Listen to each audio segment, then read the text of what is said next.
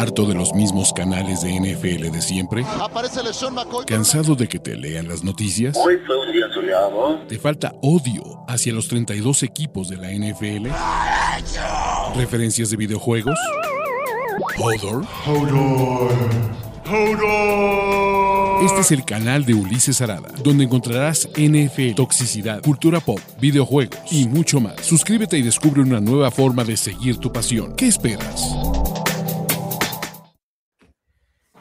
¿Qué onda muchachos? Estamos de nuevo en el crossover más épico de NFL en español. Mi querido Gus Ambris de Locos por la NFL, Ulises Arada, para hablar de mitos y realidades de esta semana de NFL. ¿Cómo estás, Gus?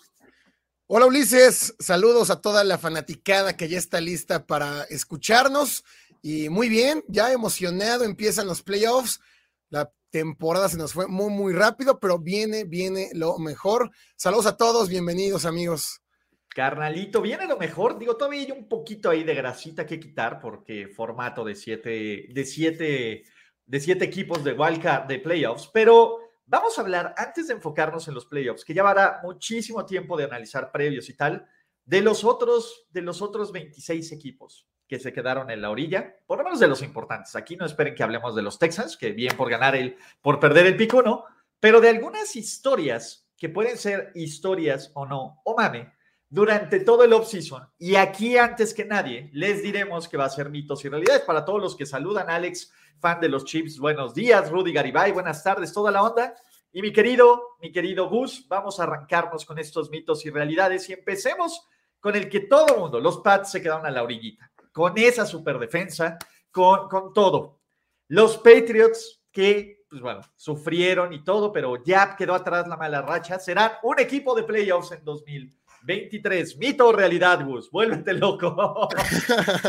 no, pues me avientas a la brava y aparte con los Patriotas que la gente está muy emocional, ¿no? Con el tema de Patriotas se quedaron fuera. Hay gente que sigue defendiendo a Mac Jones, hay gente que ya no quiere a Mac Jones. Es un tema muy controversial. La respuesta es que no sabemos. Yo no sé si, si vayan a estar o no los Patriotas en playoffs. Dado lo que hemos visto, no hay información suficiente para dar una declaración, pero aquí estamos para hacerlo, ¿verdad? Eso. yo creo que eso es un mito, señores. Los Pats, mientras no lleguen más armas, mientras no haya un esquema ofensivo o un coordinador ofensivo, de verdad, no los experimentos de Bill Belichick con Matt Patricia, por supuesto que no van a estar en ningún lado. Mac Jones ha demostrado pues que no es el mariscal que se hablaba hace un año. ¿Recuerdas todo el hype que había? Y en off-season nos tuvimos que chutar tweets y tweets y tweets de las cuentas de Patriotas alabando a Mac Jones. Pues no lo es. Con su muñequera y el mejor preparado de la generación. Algunos dirán, ah, Gus, yo tengo problemas. Yo digo que también es un mito, pero los, los fans de los Pats, y no quiero decirle nada al chico del cable que puede o no estar escuchándonos, pero Dicen, es que tenemos casi 50 millones para gastar. ¿Has visto lo que ha gastado Bill Belichick en los últimos años? De no ser por Matt Judon, que es el único brother que ha justificado su existencia, es quemar el dinero a la basura. ¿Nos van a dar una competencia de, training camp entre Bailey Zappi y McCorkle? No lo sé. Y además Bill Belichick no corre a sus amigos. Yo, a ver, mientras los otros equipos de la división van a la alza, y a ver, lo de los Jets fue una mejoría increíble. Los Dolphins con un año más en el esquema de McDaniel y, esperemos con salud, deberían ser mejores. Este equipo está tablas, y para que la defensiva vuelva a anotarte siete touchdowns el próximo año, está cañón. Yo te voy a decir algo y te lo pongo desde ahorita, menos de que haya lesiones que alabe, este es un súper mito. Sí, sí, sí, claro que es mito. Y repito, dato perturbador, Mac Jones solo tiene un drive, un drive ganador en dos años mientras que Kenny Pickett en solamente 14 partidos que inició, pues ya tiene dos o ya tiene tres. En tiene dos. Tres juegos, tiene dos. En los últimos tres juegos tiene dos, faltando un minuto. Pero bueno. Y en los, dos, en los mismos dos últimos años, los demás de la generación tienen más. Mac Jones es un mariscal, ah, muy estilo de estos que necesitan que todo salga bien para ganar. A ver, yo cuando le dije que era el siguiente Andy Dalton, no tienes idea de cómo la gente de la, la Pat Nation me dijo, eres un hater, nos cagas, güey, solo porque Brave, bla, bla, bla. Este cuate, en serio, es Andy Dalton. Cuando todo sale bien, es un equipo de playoffs hasta ahí. Cuando todo sale mal, ya saben. Pero bueno, número dos. El nuevo head coach de los Denver Broncos que están súper activos, mi querido Gus, va a salir entre Jim Harbaugh o Sean Payton. Ambos ya están teniendo acercamiento. Payton no puede tener acercamiento en persona hasta dentro de un par de semanas. La compensación, dicen que eso ya está arreglado porque tienen el pick que era de los Dolphins, que ahora es de, que era de los Niners, que fue de los Dolphins. ¿Tú crees que esto sea lo que necesita Sean Payton o Jim Harbour para arreglar a un Russell Wilson que si bien jugó del lado, los últimos dos partidos no se vio tan, tan, tan, tan, tan, tan mal? Mira, Russell Wilson jugó muy bien eh, este último, este último contra cargadores específicamente. Vimos pinceladas, ¿no? Del Russell Wilson que habíamos visto durante muchos años en Seattle, con pases precisos, saliendo de la bolsa, tomando decisiones rápidas. No sé qué le decía Nathaniel Hackett o qué lo detenía a jugar así. Yo creo que la, la última pregunta, si es lo que necesita Russell Wilson a estos dos, claro que sí que vayan a llegar, yo creo que es un mito. El tema de Sean Payton está complicadísimo, ¿no? Sigue perteneciendo a los Santos, tienen que dar una compensación, compensación que evidentemente los Broncos no pueden pagar porque trajeron a Russell Wilson. Tienen el pick de primera ronda de los Niners y está entero el equipo. O sea, creo que con el pick de la primera ronda de los Niners, los Saints dice, jalo creo que ellos sí podrían dar ese, dado, dado que también es un roster completo. Tampoco es que los Broncos tengan muchos huecos. Lo de Harbaugh lo veo mucho más complicado. Harbaugh, a pesar de que en teoría está más libre para poder llegar, lo veo más difícil. Pero creo que Mito, mira, los Broncos son una franquicia que se ha destacado desde el último Super Bowl ganado por hacer las cosas mal. Y no creo que eso vaya a cambiar ahorita. Mito, yo no creo que ninguno de estos dos va a llegar. Por alguna u otra razón, alguien se los va a ganar y los Broncos seguirán pues dando pena en, las siguientes temporadas. Mi querido Gus, yo también creo que es un mito, pero no porque no lo puedan pagar, justo lo que dijiste. Les van a ganar a los head coaches. Más adelante en este show les diremos por qué. Tercera pregunta o tercera afirmación. Pittsburgh se acabó la reconstrucción. Mike Tomlin nos agarró con cachetadón, con guante de acero a todos. Otra temporada ganadora. Odienme más. Stairway to Seven. Kenny Pickett, George Pickens, Pat Fumblemouth, Najee Harris, Alex Highsmith, TJ Watt, Minka Fitzpatrick. Este equipo está para competir y probablemente ganar su división. Ya la reconstrucción, reconstrucción que en Pittsburgh no existe ese concepto. Gus, se acabó. Equipo grande de inicio hasta el final. Esto es un mito, señores. Uh. Yo creo que hay una diferencia entre ser parte de la clase media de la NFL y parte de ser de la élite. Pittsburgh, sí, muy loable, partidos ganados. Hay que ver también a quienes les ganaron, hay que ver también contra quiénes fueron esos resultados. Pero yo creo que los Steelers están a años luz de los Bengals. Son un equipo que puede animar, son un equipo muy estilo Seahawks, muy estilo Vikingos, muy estilo Giants, eh, que a lo mejor en una de esas, dado el nivel bajo que ha mostrado la NFL, van a poder colarse a postemporada, sí.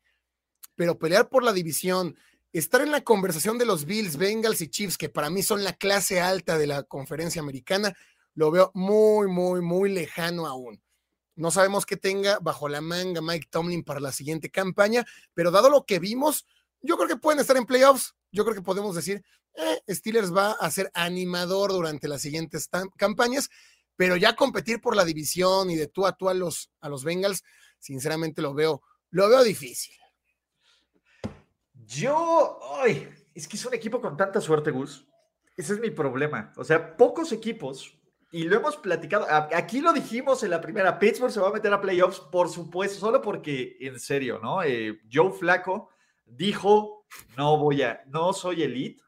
La verdad es que estuvieron a punto de meterse a playoffs. Eh, creo que todavía, y tienes la razón, no están para competir con los Big Boys, pero selecciona bien este equipo. No, le, no tiene tantos huecos como esperábamos. La línea ofensiva es regular, no era el desastre que esperábamos a principio de la temporada. Y habrá que hacer algunas renovaciones, sobre todo Cam Hayward, que ya va de salida, que no deja de ser un capo secundaria. Vamos a dejarlo en mito, pero estoy de sorpréndanme, Pittsburgh. ¿Vale? Sí, Vamos a yo, dejarlo así.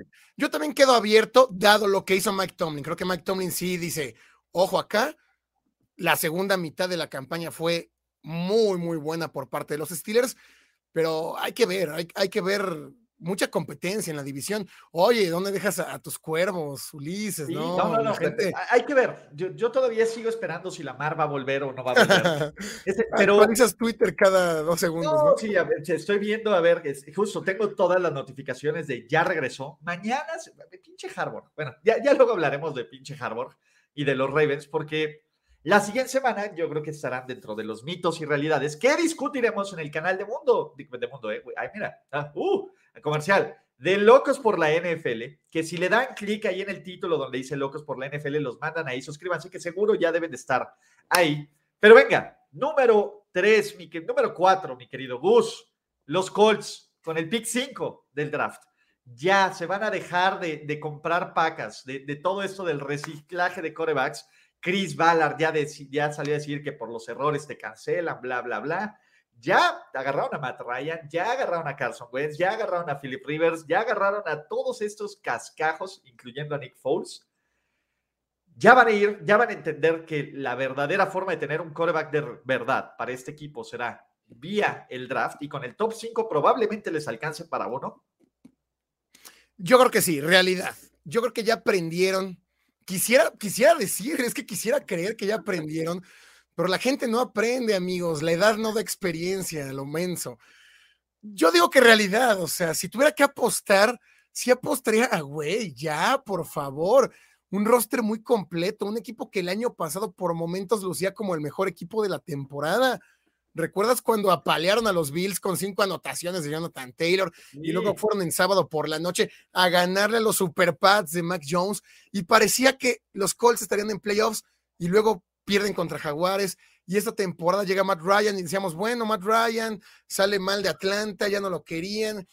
Los Falcons le hicieron un video más largo de despedida a Drew Brees que al propio Matt Ryan.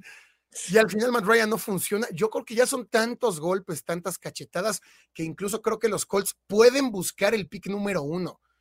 Es momento de que los Colts tomen mariscal. Uy, Yo creo que ya fueron muchas tonterías en años, en años consecutivos. Quiero pensar que es realidad. Quiero Good. pensar en el fondo de mi corazón por Johnny Unitas, por Peyton Manning, que van por un por, mariscal. por Andrew Locke. Por Andrew Locke, claro. Me encanta esa narrativa. Me encanta esa idea de que ellos suban aparte, es, es como un double whammy. Le quitaron el uno a los Texans, le van a quitar el coreback que quieren los Texans, y aparte ya traen buena ondita con Chicago, así de, oye, pues no seas mala onda, yo te ayudé con esto, hazme un descuento de panitas, toda la onda. Jalo, Gus. Jalo, ya, ya tengo mi narrativa favorita para el draft. Los Colts van a subir por el pick 1 y van a agarrar al coreback que todo el mundo espera que agarren. Wow. Bryce Young, ¿no? Debe de ser. Claro. Tiene es que ser, Bryce tiene Young que ser para Bryce todos los que nos preguntan. Digo, eh, por si lo queríamos obviar o por toda cualquier, ya saben quién es Bryce Young. Además, viste las últimas jugadas, o sea, ese touchdown de Tejanos en cuarta y veinte se podía defender mucho mejor. Esa le va conversión de dos puntos. Ajá, esa conversión de dos puntos se podía defender mucho mejor. Es cierto, Tejanos gana, pero con complacencia de los Colts. Sí, que- que, Entonces- también te habla mucho del experimento Jeff Saturday, ¿no? O sea, fue como el tanking, no tanking de los, de los Colts. Ya Jimmy Irsay dijo al demonio. Y te habla mucho de los Raiders, el único equipo que perdió contra Super Jeff Saturday. Pero, ¿no? Yo también creo que esto es una realidad. Y hablando de corebacks usados, hablando del montón, los Jets dicen, no, nosotros ya nos arrepentimos de haber agarrado corebacks de, de USC o corebacks chavitos en el top 5.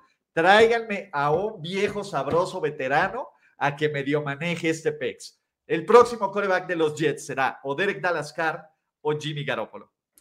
Aquí es todo lo contrario a mi argumento pasado. Quisiera pensar que no. Quisiera pensar que los Jets van a hacer otro camino, pero creo que esto es realidad. Creo que esto es realidad por una sencilla razón.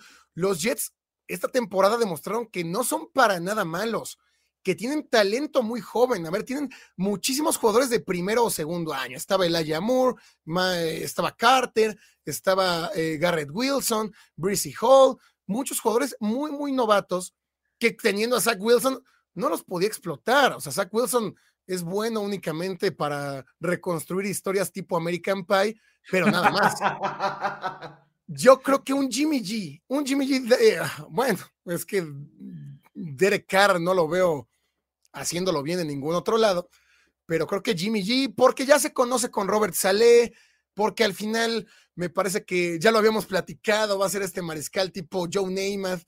Qué rico que Jimmy G vive en la Quinta Avenida, ¿no? Que ahí donde vive Daniel Radcliffe también, que tenga su piso de madera, que salga con sus abrigos. Yo creo que es realidad. Me gusta Jimmy G por el tema de conocer a Robert Saleh y un mariscal que como sea tiene experiencia, que como sea es un game manager, era lo que por momentos necesitaba este equipo, con la defensa que mostró que por momentos fue también top 5, con ese ataque terrestre, con esos receptores, con esos alas cerradas. Le trajeron dos esta campaña también a Zach Wilson y no los aprovechó nunca. No vimos a CJ Zoma. Yo creo que es realidad. Alguno de estos, o si no, otro quemado va a llegar. Yo también creo que es realidad. La línea ofensiva sufrió un chorro de lesiones desde el inicio de la temporada. Se cae el corredor titular. El caso de Zach Wilson es eh, bastante, bastante, bastante delicado, ¿no? Ya viste la declaración de le voy a hacer la vida un infierno a quien llegue, ¿no?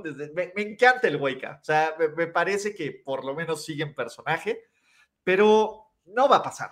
No va a pasar. Creo que eh, esto es una realidad. Creo que Jimmy es la opción A. Y si Kyle Shanahan o Jimmy, por alguna razón extraña, deciden no querer vivir en New York, pues van a ir por Derek Carr o van a ir por estos BTRs, pero aparte con él, con cualquiera de estos dos, son mejor equipo que los Pats. Punto. O sea, claro. Entonces, pues ya veremos, ¿no? Número 6, vámonos a la conferencia nacional, ahora sí, pero antes de eso, Super Bowl Challenge, muchachos, comercialote, tienen esta semana, ya tenemos definidos los playoffs. Gus, ¿tú a quién ves? Rápidamente, así, sin el spoiler. ¿A quién veo de, al Super Bowl? Por lo menos finales de conferencia. Para que, finales de conferencia. no Super Bowl. Me voy, me voy a la facilita, ¿no? Un jefes contra jefes contra Bills. Y del otro lado, Águila San Francisco. Creo que sí, estos cuatro equipos, bueno, y contando a los Bengals, pero no pueden llegar los cinco, ¿verdad? Estos cinco yo los veo dos o tres escalones arriba de los demás. Águila, San Francisco, Jefes, Bills y Bengals, los veo como la élite y los demás están ahí clase media baja. Exacto, son luchones, nada más. Yo veo exactamente a los mismos cuatro. Ustedes armen su bracket. Tú sabes que el ganador, el que le acierte todo, se va al draft, a echar todo el barbecue que Andy Reid pueda comer, que es un porro de, barbecue. Sí, claro. En Kansas City, mucho menos atractivo que el de Las Vegas del año pasado, por supuesto. Un, mundo de diferencia, ¿no? Poder turistear en Kansas City, poder turistear en, en, Las Vegas, pero sí vayan a conocer el Arrowhead, uno de los estadios más emblemáticos e históricos ya, de los más viejos en, en, la NFL. El Geha Stadium at Arrowhead, porque cochino dinero. ¿Cómo, cómo va a ser el, el Telcel Mitos y Realidades presentado por Locos por la NFL? Jalamos, ¿no? Sí, el Telcel, ajá, o el, software. El AT&T, algo así chido, jalamos. Pero bueno, hablando de playoffs, ya lo dijimos aquí, me cansé de repetirlo, se me hizo el Monday Night Football y vamos a ver un Monday Night Meltdown de sus Dallas Cowboys contra los Tampa Bay Buccaneers. Eso no está sujeto a discusión.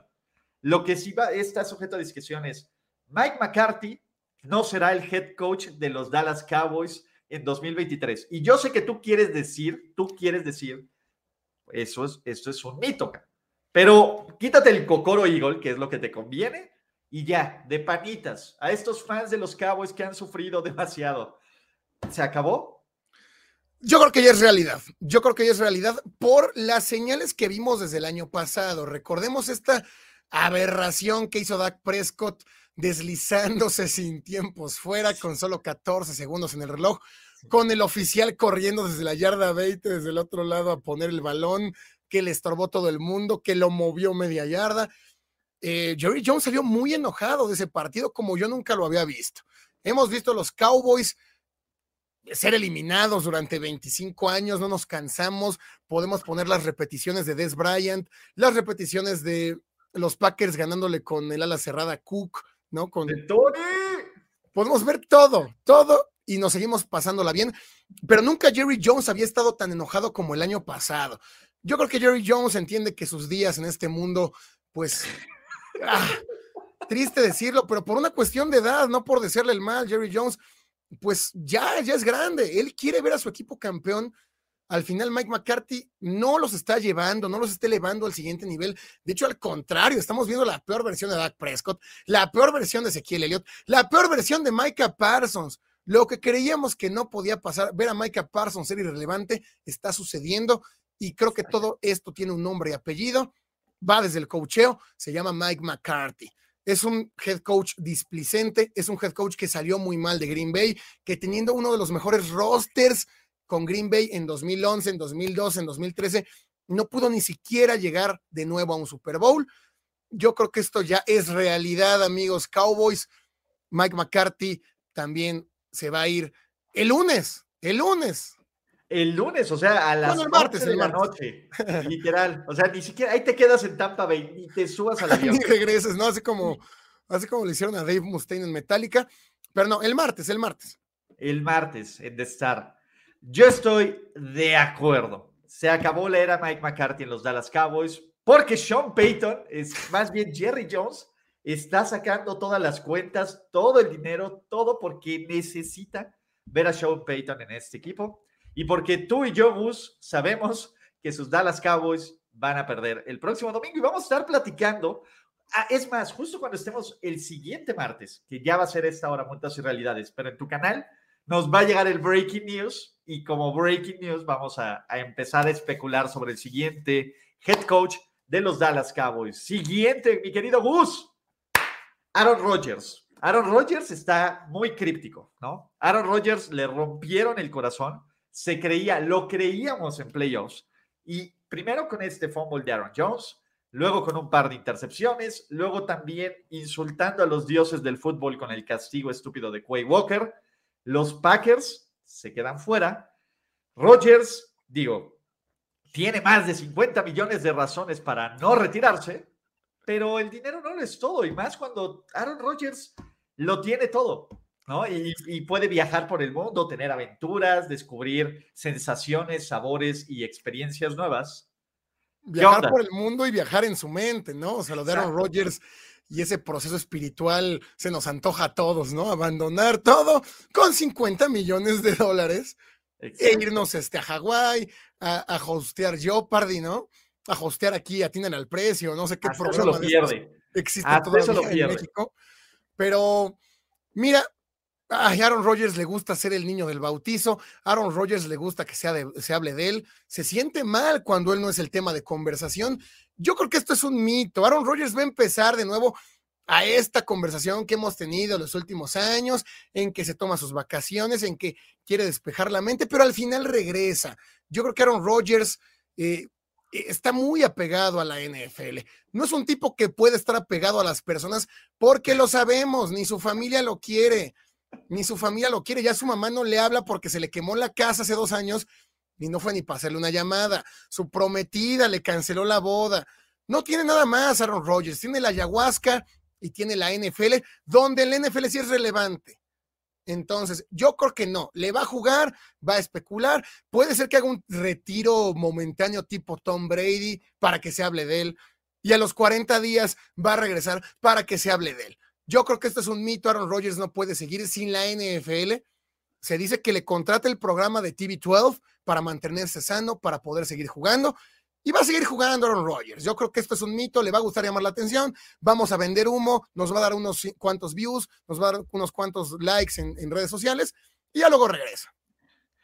Yo estoy de acuerdísimo contigo. Y para todos los que dicen se va a ir a Las Vegas, nadie tiene ni el capital ni el espacio del salary cap, ni la paciencia para lidiar con este cabrón. O sea, no, va a regresar a Green Bay. Y, pobres de los fans de Green Bay, que dicen, puta, güey, salimos de una diva a otra diva. Y son muy buenos y lanzan muchas yardas y son muy MVPs, pero nos han dado dos perros títulos. Ha sido bendecido por dos corebacks de Hall of Fame, por dos corebacks de Hall of Fame y solo tienes dos miserables títulos. Sí, solo claro. tienes tres viajes al Super Bowl. Tiene más viajes astrales Aaron Rodgers que viajes al Super Bowl. Sí, claro, no. Y, y esos los cuenta por decenas. Para la gente que a lo mejor este, no, es tan, no es tan vieja o no es tan estudiosa de la NFL, pues hay que, co- hay, que- hay- hay- hay que contarle que los procesos de reconstrucción en la NFL duran 20 o 30 años. Los Packers dejaron de ser relevantes cuando pues Vince Lombardi dejó el equipo en- tras ganar el Super Bowl 2 y fue hasta los 90, casi 20 30 años, 25 años en volver a reconstruirse. Eso pasó también en Pittsburgh. Después de la cortina de acero, tuvieron que pasar 30 años para que volver a ser relevantes. Eso le va a pasar. los ochentas y después de que corren a Chuck Noll, como que ya volvieron fuera. Como 15, ¿no? Que, que, que llegan a ser humillados en Dallas. Ajá, que-. Pero entonces, esto, esto que pasó de tener a Brett Favre y luego Aaron Rodgers, tener dos Hall of Famers back to back y solo tener dos campeonatos es tristísimo. Ravens tiene los mismos dos en el mismo lapso con Trent Dilfer y con Joe Flacco. Elite. Entonces, lamentablemente, Aaron Rodgers es un mal que, que Green Bay prefiere tener, porque Green Bay sabe que van a pasar 20 años en volver a tener un mariscal de este calibre. Entonces, yo lo había dicho en, en mi canal, este es el típico pégame, pero no me dejes. Los Sí. Packers, nos guste o no, hoy por hoy, sí están mejor con Rodgers que sin él. Están es retrasando un proceso de reconstrucción, pero Gus no es tan mal equipo. La verdad es que tienes piezas, hicieron un buen draft. eh, hay jugadores bien interesantes. Fue un terrible año en todos los sentidos. O sea, pero pues tampoco Aaron Rodgers puede salir a, a- a quejarse de sus receptores cuando él no está en el off-season. O sea, y no lo va a estar. Entonces ya aceptémoslo como lo que es, ¿no? Divertámonos sobre eso, porque vamos a hablar más de esta división y este es del equipo que nos interesa. Esos Packers mogrosos que eso, eso es mucho. Los Vikings a quién le importa. Los Bears están en reconstrucción, van avanzados. La moda, el dominio, el equipo, el tío, el tío Dan, perdóname, tío Dan, ¿no? Eh, La gente decía, ay, es que, es, es- es que los Seahawks fueron robados porque no le iba a importar a jugar al tío Dan. Ustedes no digan qué le importa y qué no le importa, porque por lo menos él no nos miente. Eso, a diferencia de otros head coaches que nos dicen bullshit, Dan Campbell dijo, a mí me vale madre si estamos eliminados o no. Mi sueño y yo juego por eliminar estos cabrones. Y el tío Dan nos lo cumplió. Y los Detroit Lions van a ganar el próximo año. Se La división. pinta de azul el estudio de locos por la NFL por hablar de los gloriosos. Para- yo te escucho, yo te para escucho. hablar de los gloriosos Leones de Detroit.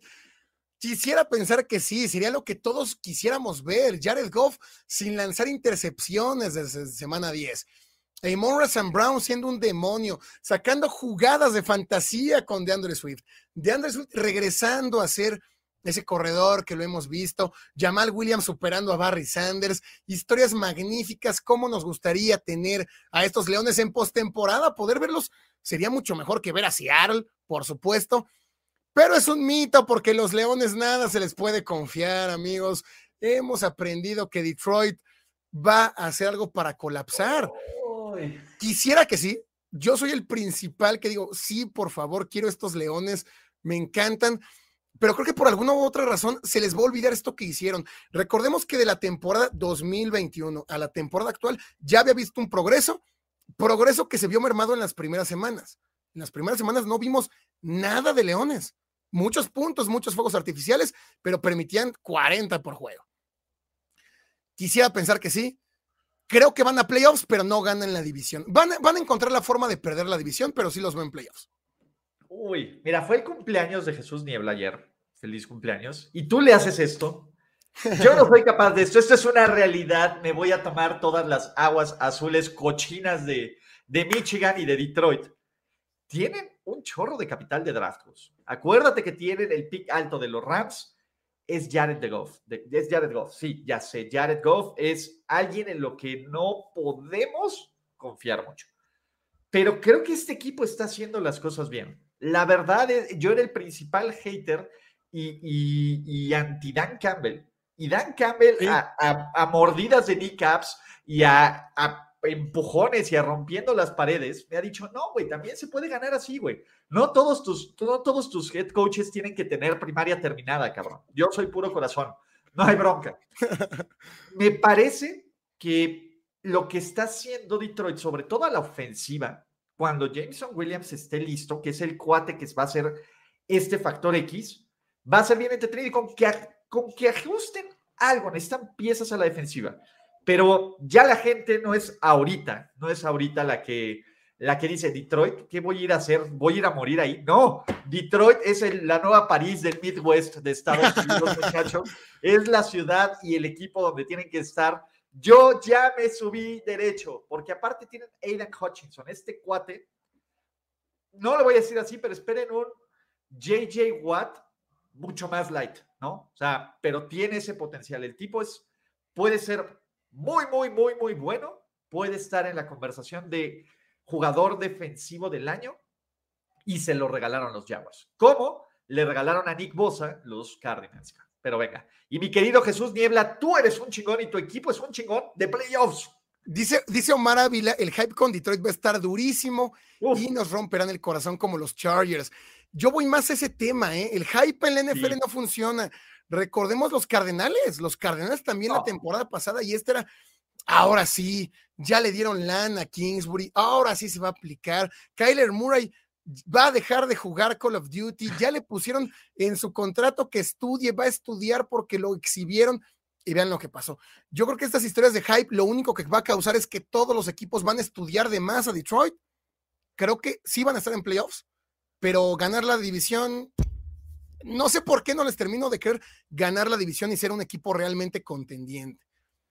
Ya veremos, ojalá me caiga en la boca, ojalá, me encanta este equipo, ya se pintó de azul todo el foro, tu foro. Este, ahorita estamos hablando para que pongan de azul este, el, el Burj Al, Arab de, de Dubai por los de Detroit la Latino, el, ¿cómo se llama? El, Empire State, la Diana Cazadora, el todo. Arena, todo. Yo quisiera creer que sí, pero no sé por qué algo me dice que al final van a terminar regándola como llevan regándola desde, desde el 58, que corrieron a Bobby Lane y les dejó una maldición de por vida. Está cañón. Pero podemos, podemos imaginar cosas chidas, mi querido Gus. Hablando de Arizona. Eh, algunos decían el hype de Cliff Clinsbury, de Steve Klein. Ven, nada más, Gus está, está al tiro con la producción, ¿no? Eh, ya no está Steve Klein, ya no está Cliff Clinsbury. Kyler Murray probablemente esté por ahí de octubre, cuando desafortunadamente salga el nuevo Call of Duty. Entonces, Kyler Murray tampoco está.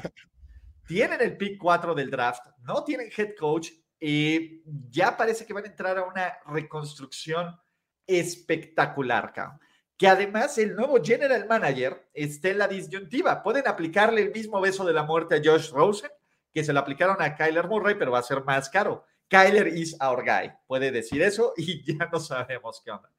Pero Arizona va a ser uno de los tres peores equipos de la NFL en 2023. A mí me cuesta trabajo ver este roster, llegue quien llegue, ¿no? Y algunos dirán, va a llegar Sean Payton y yo me cago de la risa y emocionarme. Mira, eh, dado todo lo que ha pasado, dado los problemas que ha habido internos, o sea, hay elementos para pensarlo. Es que este equipo tiene un buen jugador y lo deja ir. Y es un equipo que paga mucho dinero a jugadores que tal vez no lo valgan, que deja ir promesas que no estaban bien explotadas y prefiere pagarle a jugadores caros. Que bueno, al final lo de Kyler Murray y esto que va a pasar más con los jugadores más jóvenes, ¿eh? Al final esto de que los jugadores más jóvenes sean estrellitas de Twitch, o sea, que sean estrellitas de streaming o que sean estrellitas de algo más allá del NFL, va a pasar cada vez más. va a pasar cada vez más. Yo creo que no, yo creo que eso es mito. No sé por qué sí veo a Kingsbury siendo como este tema tóxico, muy estilo Nathaniel Hackett, muy estilo Urban Meyer, cuando cambiando el coach, cambiando el liderazgo, cambia la organización. Yo no creo que para nada sean contendientes, ni para nada van a ser de los equipos que vayan a dar mucho de qué hablar, pero de los peores de igual manera me cuesta trabajo. Creo que solo por talento tienen para ganar, dado el calendario también que van a tener. Ya salieron los oponentes, no va a ser un calendario tan complicado. El mayor problema está en su división. Ya no van a enfrentar al oeste de la americana, que también fue una pesadilla. No, yo creo que es mito. ¿Hay elementos para pensar que es realidad? Claro que los hay, pero no sé por qué eh, yéndose Kingsbury, este equipo va, va, a mejorar hasta por orgullo propio. Yo creo que va a ser una realidad. O sea, el tema es, ¿a quién vas a meter de coreback en las primeras semanas? ¿Tracy McSorley? ¿David Blood? Porque lo hicieron y ya vimos estos resultados. Me parece que ya todo el mundo sabe aquí que esto es una reconstrucción, que fuera de algunos jugadores que se van a ir, nadie va a querer ir a Arizona, nadie va a querer pues, saber qué onda. Viene una nueva administración, vienen nuevos coaches, vienen nuevos muchachos y sí va estar feo. La división se va a poner fea y va a enfrentar, por ejemplo, equipos de último lugar de este año. Fueron los Falcons. Los Falcons están más avanzados. Fueron los Bears, creo que los Bears están más avanzados. Fueron los Commanders, que también, digo, son los Commanders, pero va. Si le quitas a los Texans y querramos decir quién más, o sea, fuera de los Texans, me cuesta y trabajo ver un equipo peor. Y por lo menos los Texans tienen putrimil picks del draft y van a traerse otro head coach que probablemente o no despidan en un año. Entonces no lo sé. Sí, muy cerrado. A lo mejor te la, te la, doy, te la doy de que va a ser una realidad, dado a lo que comentas también, coach nuevo con Mariscal que no le gusta estudiar, pues está, está complicado porque se lo tiene que ganar, ¿no? O sea, y si no te lo ganas, ¿a quién metes? Aparte ya le pagaste. Sí, está cañón. Algo, algo me dice que por talento podrían salir, pero por supuesto que hay elementos para pensar, hay más elementos para pensar que realidad. Sí, sí, sí. Pero última, la narrativa del off-season, antes de irnos con los mitos y las realidades de nuestra gente querida, es los rumores de que Sean McVay a sus 36 años, puta, qué envidia, cabrón. Imagínate decir, son mis 36 años, ahí se ven, ya tengo resuelta la vida, se van al demonio acá, se retira. Ah, yo también creo que a Sean McVay ya le gustó. Yo creo que ya le gustó el método Aaron Rodgers, que se hable de mí, no se habló de mí por lo que hicimos en el terreno. Fui, al final falla la reconstrucción, bueno, no reconstrucción, pero falla este, son campeones, claro que todos los equipos cambiarían un trofeo Vince Lombardi por una temporada. Eh, tampoco fue tan desastrosa como la que tuvieron los Rams. Todos los equipos darían lo mismo. Pero pues, yo creo que Sean McVay tiene que arreglar algunos problemas personales, tiene todo el off-season para hacerlo. Yo creo que no, yo creo que no, no, no, no se retira. Yo creo que esto es un mito. Desde el año pasado lo vimos con Sean McVay, con Aaron Donald, y es que empezar a decir que es la gira del adiós, como lo han hecho muchísimas bandas, muchísimos cantantes, y que al final sabemos que no se van a despedir, pues genera, genera likes, genera views, genera interacción, genera, a lo mejor está presionando para que le paguen más dinero, pasó con Aaron Donald. Ah, yo creo que son, es mito. La temporada NFL es muy exhaustiva para personas como tú y como yo, que solo nos dedicamos a comentarla, a, a analizarla.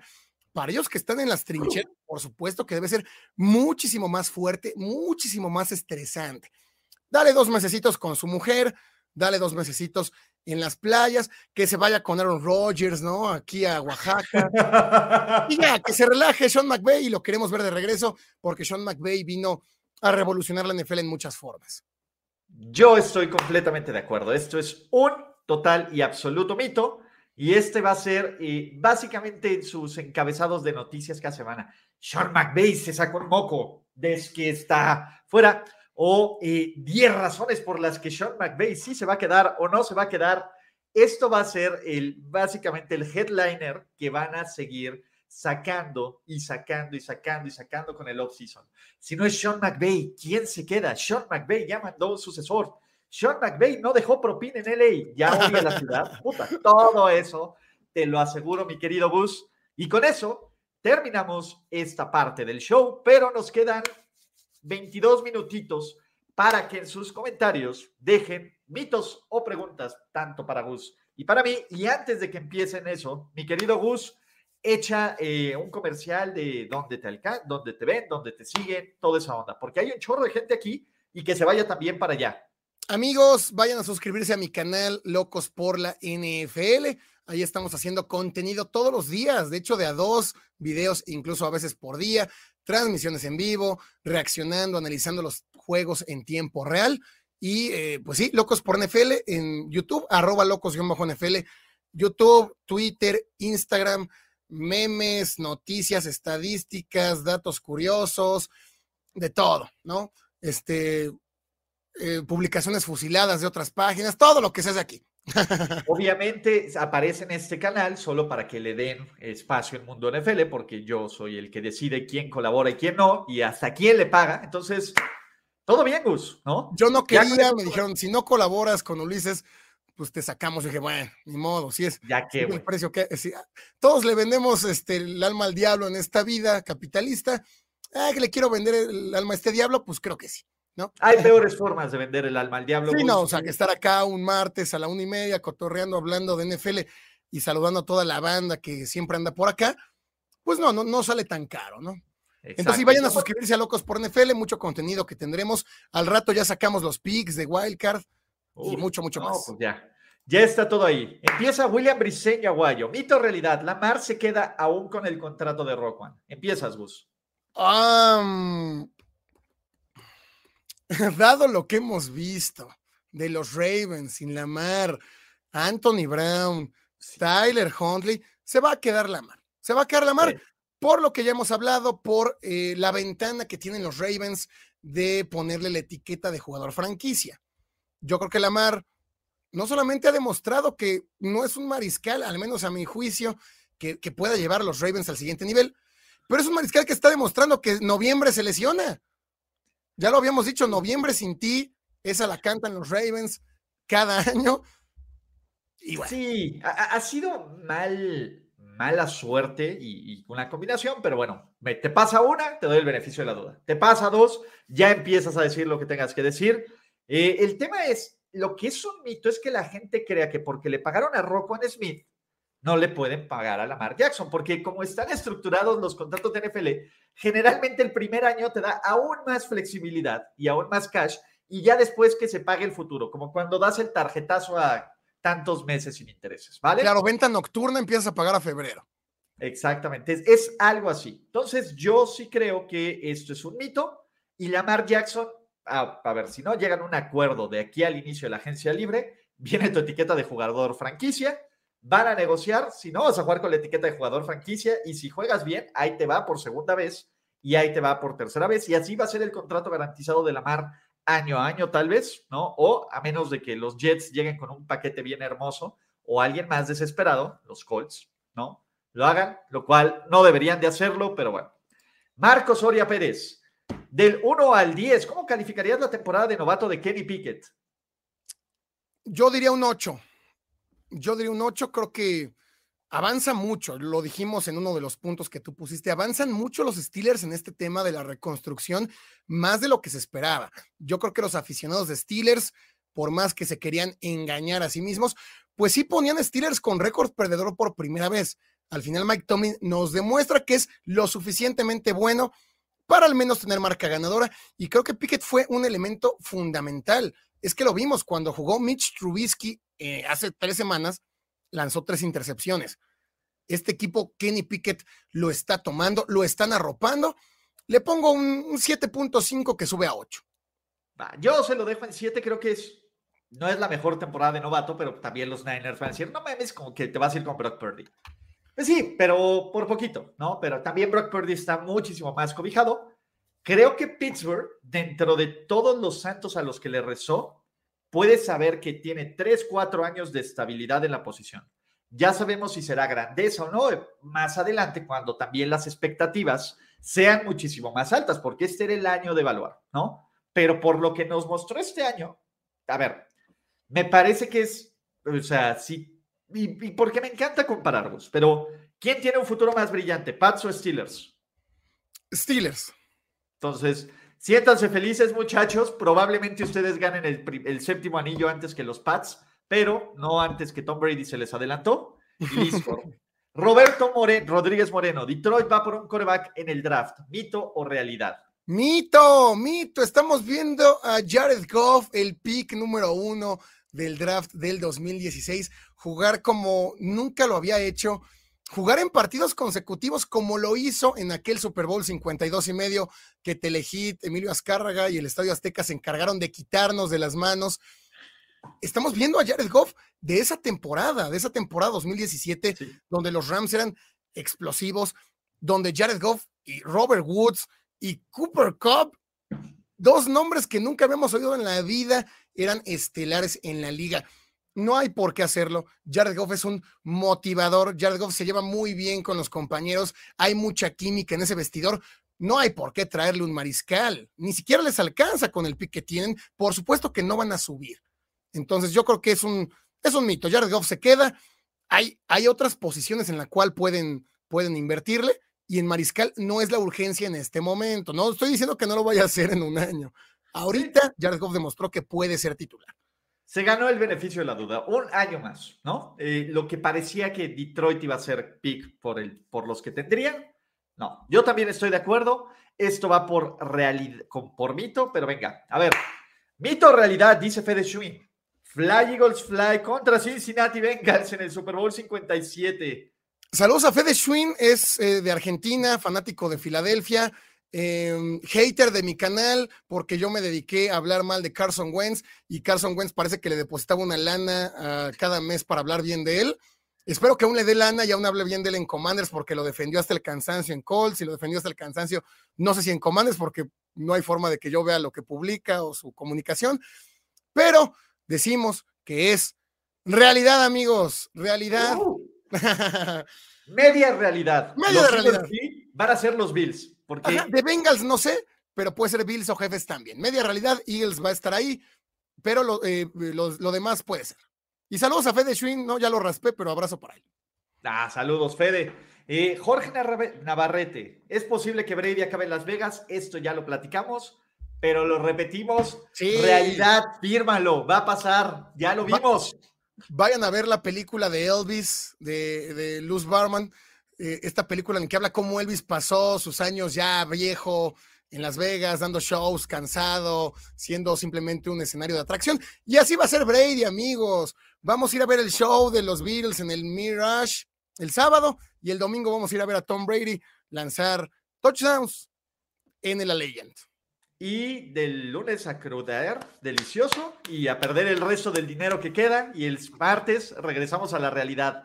¿Dónde firmo esto ocho veces al, año, mi querido? Claro, todos queremos ver a Brady en Las Vegas.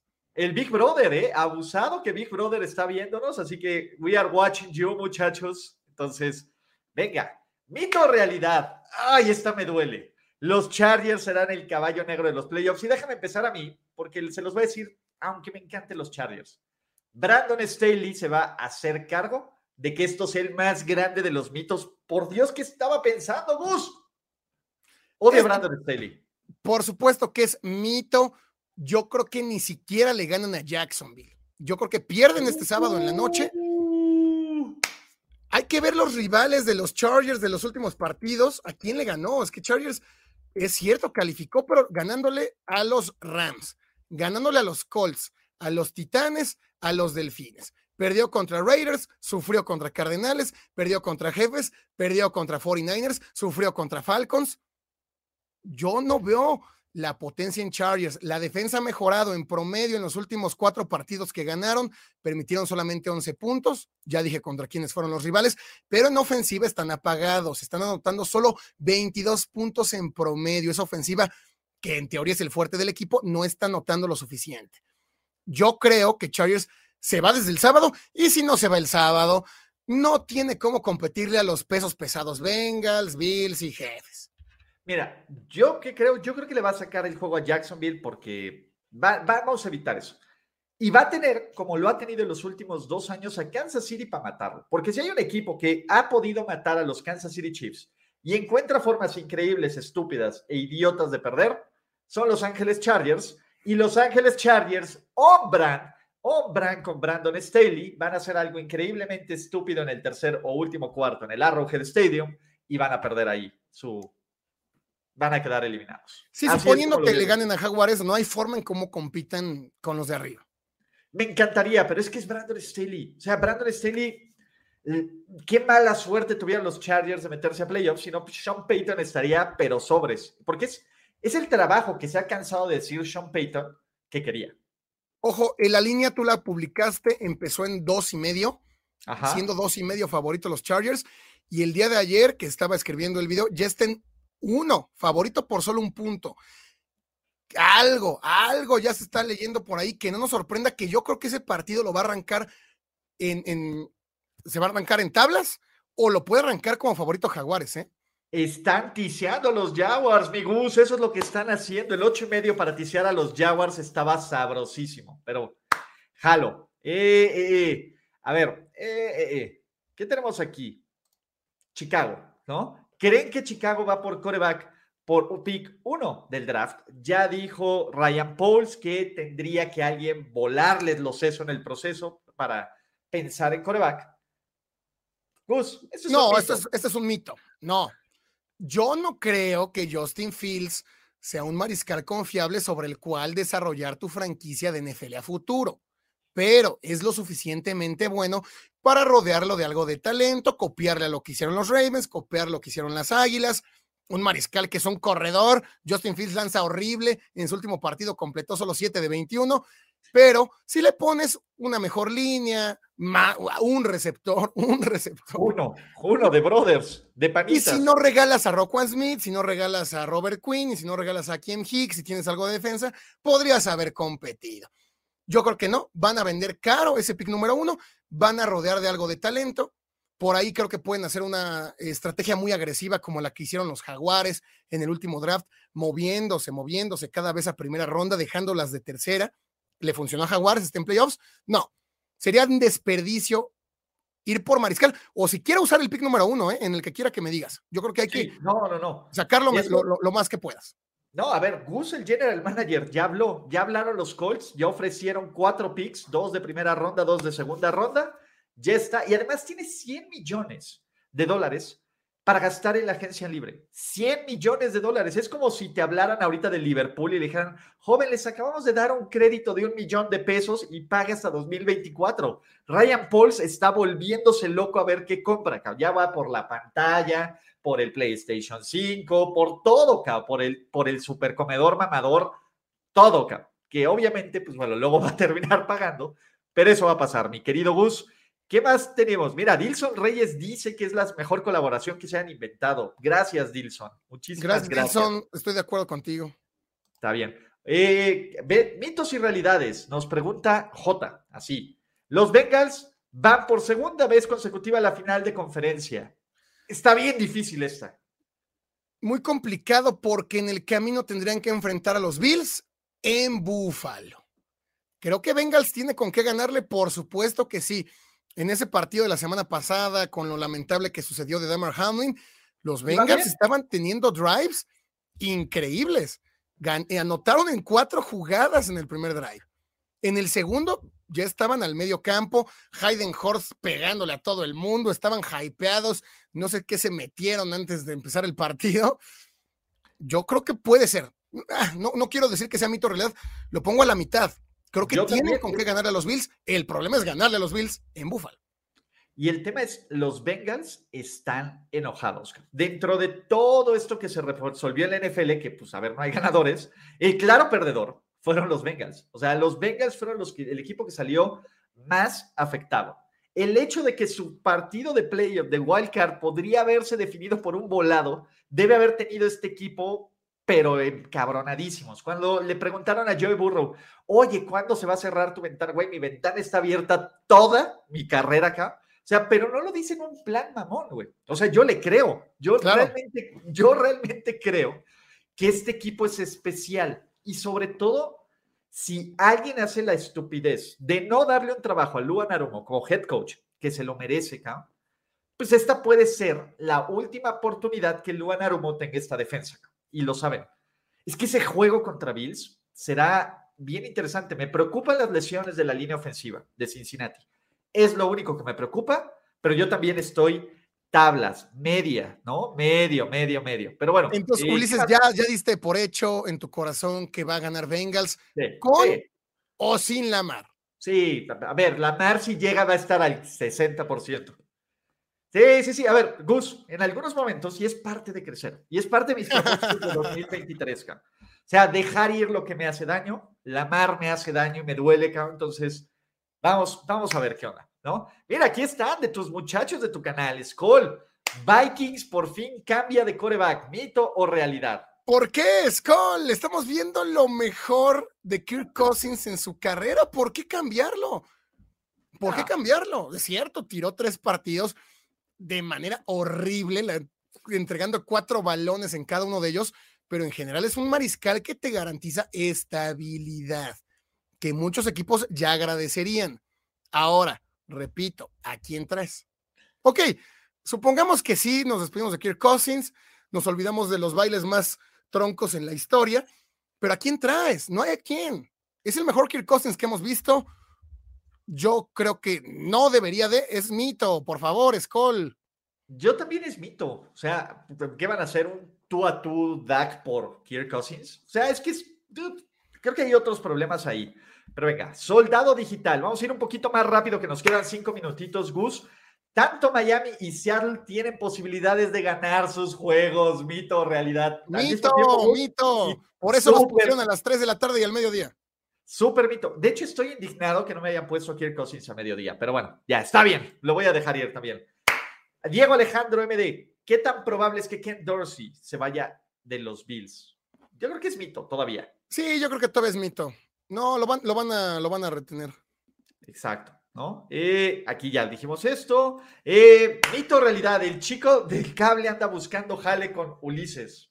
Me Realidad, se dice y Uh, no pasa nada. Ahí anda comentando, ahí anda comentando, anda presente, ahí va a ver si puedes poner algún comentario. A ver, es- voy bien atrasado en los comentarios. A ver, eh, mito o realidad, vamos a ir en lo que busco al chico del cable. Pero bueno, es realidad, es realidad que el chico del cable ya le anda, porque también Ya. quiere entrar a Mundo NFL. Entonces, para entrar a Mundo. NFL hay que pasar por aquí.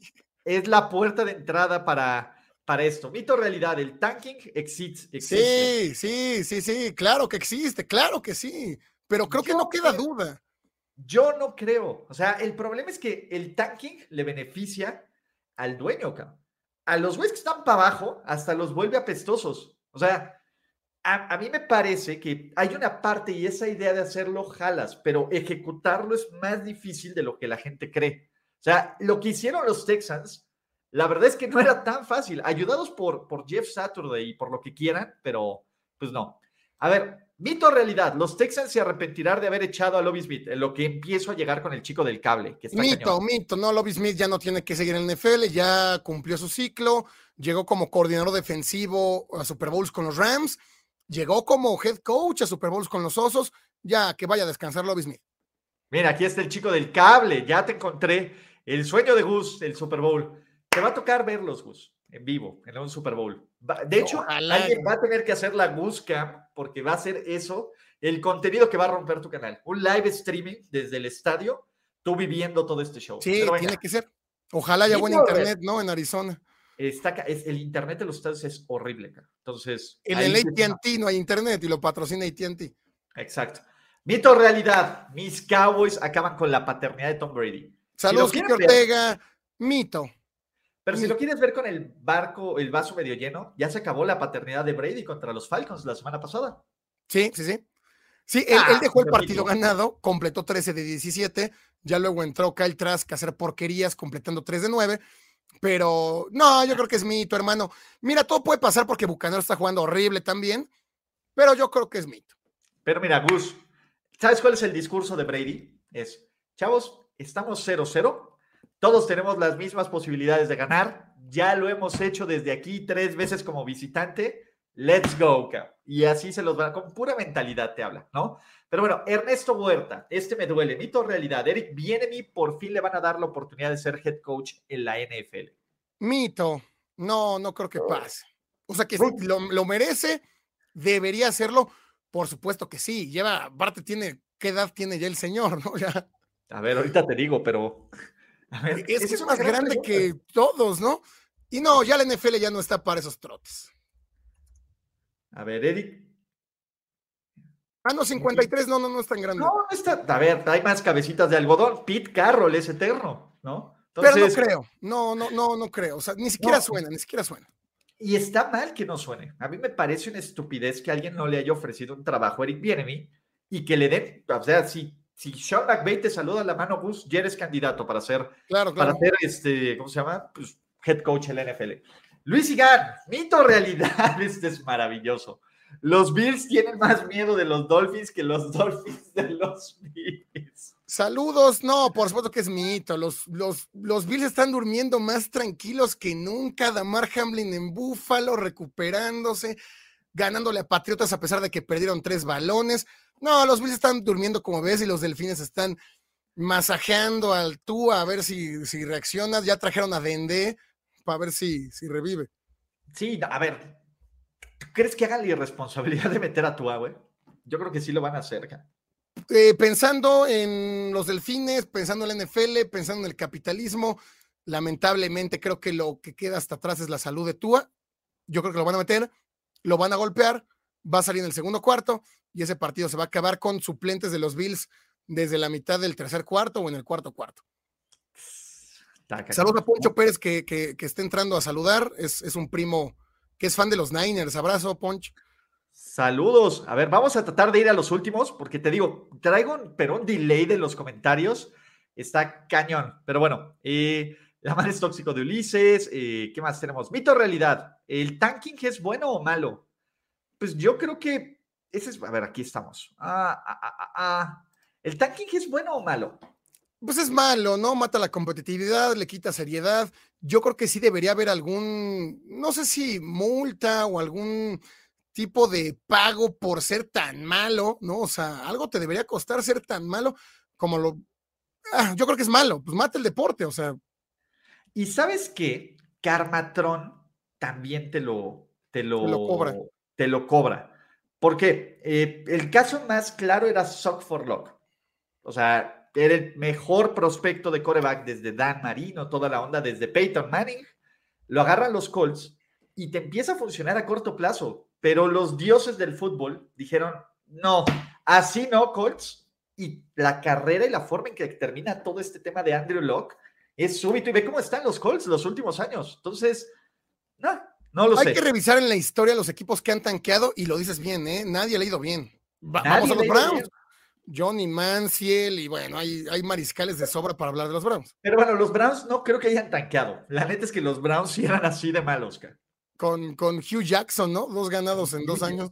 Ganó un, gana, un ganado. Un ganado en dos, años. Este, fue una cosa loquísima acá.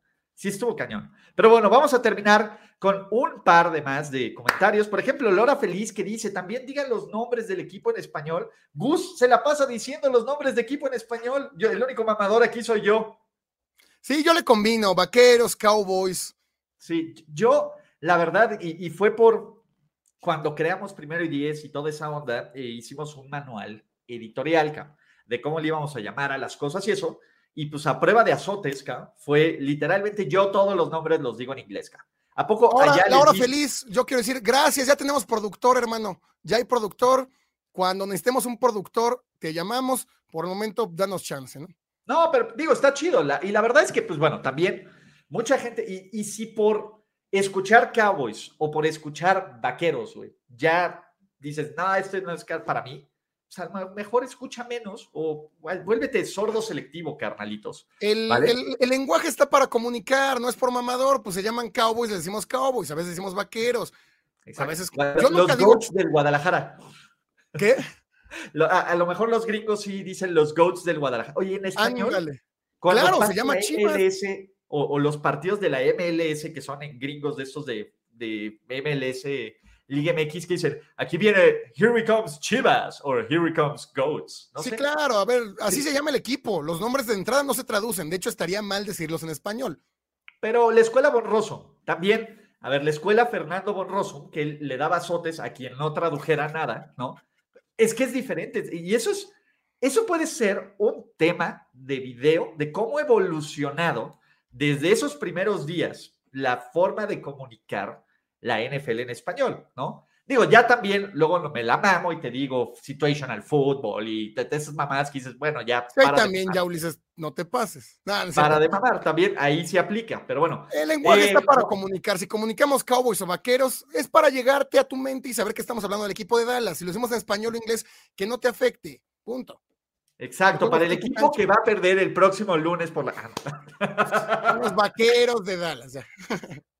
A ver, Juan Rodríguez, y con esto nos despedimos, Gus, no sin arte, agradecerte y agradecerte a los 800 dudes que andan aquí y que también vayan a correr todo el contenido que hace Gus. ¿Mito o realidad? Purdy acabó con la carrera de Trey Lance. Es el Terminator Purdy. Suscríbanse amigos a Locos por NFL, gracias, un chingo de banda como siempre, el mejor crossover y se vienen más cosas en playoffs, queden al pendiente. No, Trey Lance, las lesiones, y las expectativas alocadas de Kyle Shanahan mataron a Trey Lance. Brock Purdy entró, hizo su chamba, cobijado. Tengo a McCaffrey, se la doy a McCaffrey. Tengo a Kittle, se la doy a Kittle, cosa que no hacía Trey Lance en lo poquito que jugó. Pero Purdy nada más llegó a hacer su chamba. O sea, quien acabó con la carrera de Lance fueron las lesiones, él, él mismo por perder contra los Osos en semana uno y las expectativas tan altas que dio Kyle Shanahan sobre él por entregar tres picks de primera ronda para subir a tomar. no fue por la culpa a, John Lynch, porque John Lynch firmó eso. Ese sí, John Lynch, más bien John Lynch, claro. John Lynch y Kyle Shanahan. Y hoy se me hace muy injusto decir que se acabó con la carrera de Trey Lance, pero si este, si Purdy llega, a ver, ¿qué tendrías que hacer? Porque Jimmy, a ver, ya, ya nos olvidamos de Jimmy. Jimmy ya ni siquiera figura. Este güey superó todo lo que hizo Jimmy en cinco partidos. ¿Tú sabías que el único equipo en la historia, mi querido Gus, en tener una racha de 10 victorias consecutivas con dos corebacks diferentes fueron estos míticos, únicos y espectaculares Dolphins del 72? Fueron cinco con Greasy y cinco con Moralca. Sí, claro, Aaron Moral, el, el, número uno de los números dos, el mejor coreback suplente en la historia. Podría ser, ¿eh? Podría ser que sea ahí el campeonato combinado, pero sí creo que Lance ya está destinado a ser suplente. No va a faltar el desesperado que lo va a firmar para ser titular. Si hubo gente que firmó a Carson Wentz, amigos, no va a faltar quien firme a Trey Lance. Yo creo que le queda una larga carrera como suplente. Yo creo que el titular va a ser Purdy, porque hay amplias posibilidades de que los Niners lleguen al Super Bowl. O sea, digo, ya veremos finales de conferencia. Tú y yo coincidimos que eventualmente se van a encontrar San Francisco y Filadelfia si yo le fuera a Filadelfia estaría tenso. También si le fuera a San Francisco, porque Kyle Shanahan es Kyle Shanahan. Pero con esto, mi querido Gus, con este cierre, te agradezco con este azul Lion, que va a ser el color del 2023. Ya le hablé a la Comex, el Pantone del 2023 va a ser el azul Lion. Así que vamos a estar roqueando este azul Lion todo 2023. Te agradezco, carnalito. La siguiente semana, mitos y realidades va por locos por la NFL. Y como bien dice Gus, abusados que vienen cosas bien chidas, ¿vale? Gracias amigos, gracias Ulises, siempre un placer colaborar contigo, siempre un placer estar con tu audiencia. Eh, gracias a todos por su buena vibra, por los buenos comentarios. Eh, los queremos, queden al pendiente de ambos canales porque viene lo mejor. Y Mundo NFL, también suscríbanse a Mundo NFL, que ahí nos anda checando, que no hablemos mal. No, no, no. A ver, si están en el mundo NFL, vayan a dejar. Oigan, y si mejor ustedes hostean el crossover y les pagan otro show.